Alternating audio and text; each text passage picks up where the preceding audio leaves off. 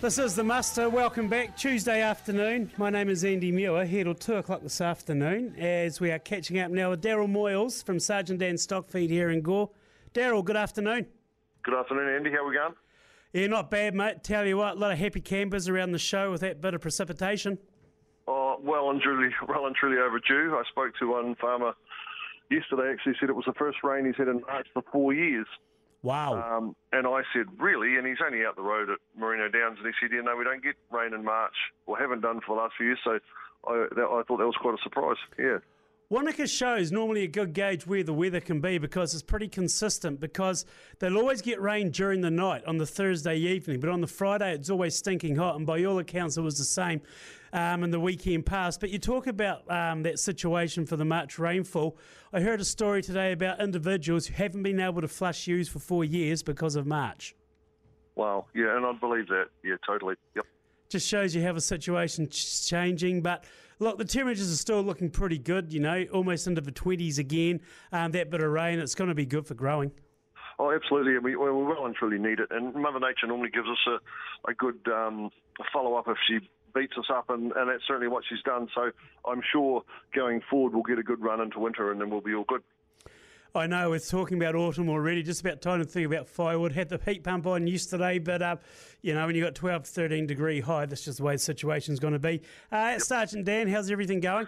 Uh, we're trucking along pretty good. Um, you know, we're, we're, getting a lot of nuts out for pre-tupping. Uh, that's obviously the plan at the moment. Also with dairy feed, obviously with lack of feed around, we've been pumping the dairy feed out massively over the last few months as well. So um, we're actually really busy. This is March, April is normally a quiet time for us, but as we just discussed, the last four years have been a wee bit drier than normal. So we've been it's, a, it's a now a very busy time of year for us.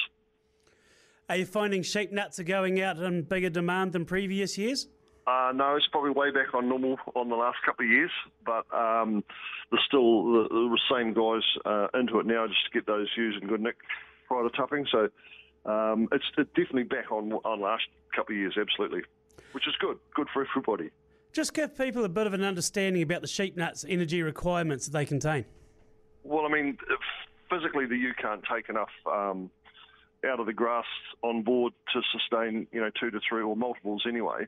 And so the, the nuts we supply are basically really good starch and energy. If you've got any um, grass at all, it's clearly your cheapest option for protein. So the nuts are all about starch and energy to balance what grass you have on hand.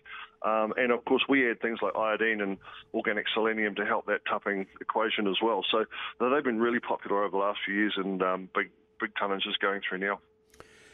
And like you say, because of the way the tonnage is working at the moment, being the time of year people are looking at alternatives. I mean, a lot of baleage was made in December, as we talked about, Daryl, because of the amount of tucker that we had. Um, a lot of people have been feeding out recently as well, too. So anything that adds a, an option for um, getting more vitamins into the animals and requirements as such, it's got to be a good thing. Oh, absolutely, and, and and they've got to be in good nick to, to perform at this time of year. So it's it's not really rocket science. I think most people are onto that. Uh, from the cattle feed situation, cow feed, cow nuts, how's that looking? Oh, well, again, we're, we're putting out reasonably big numbers. The, guys, um, you know, in the same situa- situation as everyone else, they made plenty of baleage, but are feeding it out flat out. So, again, uh, the guys that are feeding the nuts certainly um, aren't feeding any less. Um, the tonnages we're putting out are, are massive, as similar to last year. As far as everything else, how's it been? Supply chain, we talk about that now. we're finding issues apparently with sheep dip, um, that it's going to be a bit of a concern going forward. But for you guys there, supply chains um, back to normal? Yeah, no, definitely, definitely, pretty much back to normal. We're, you know, we're holding slightly less stocks than we did the last few years, um, which is great. And no, I haven't got any major issues. Obviously, the grain coming off is fantastic this year. Some of the yields have been pretty, pretty positive, but no, no issues with raw materials at all. Touch wood at this stage. Yeah, the grain harvest is well ahead of where it's been normally, isn't it? Yeah, there's a few guys with storage issues are ringing up wanting to shift a bit of grain in here to give them some more space. Um, and that and it just depends on the area. Some are really really happy with the yields, and some aren't too happy at all. So that's no different to any other year, really. It, it's uh, depending on where you are and what what rainfall you had. Yeah, it's pretty much the same. We find the situation every year.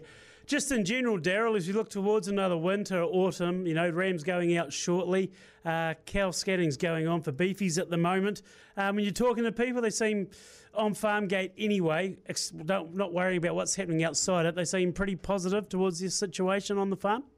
Oh, most guys are. I mean, if you're farming down this neck of the woods, you need to be positive anyway. So no, I haven't had any any grumbles. Most guys are reasonably positive. Yeah, yeah, absolutely. I mean, we could, could be getting more money for our produce. Obviously, the dairy payouts come back slightly, and um, beef and lamb aren't we would like them, but um, most of that's out of our control. So you just box on and do the best you can do. Yeah, the fact that lambs are being killed at good numbers too, and I mean, it's just synonymous down here in the south as well. The stock that is produced is world class. Totally, of course. That's why we're here. Absolutely, there's no doubt about that. That's why we're here. Daryl, if somebody wants to get in touch with yourself and the team at Sergeant Dan, what's the best way? Oh, just the 0800 number, which is 0800 SGT Daryl Moyles out of Sergeant Dan Stockfeed. Appreciate your time on the muster as always.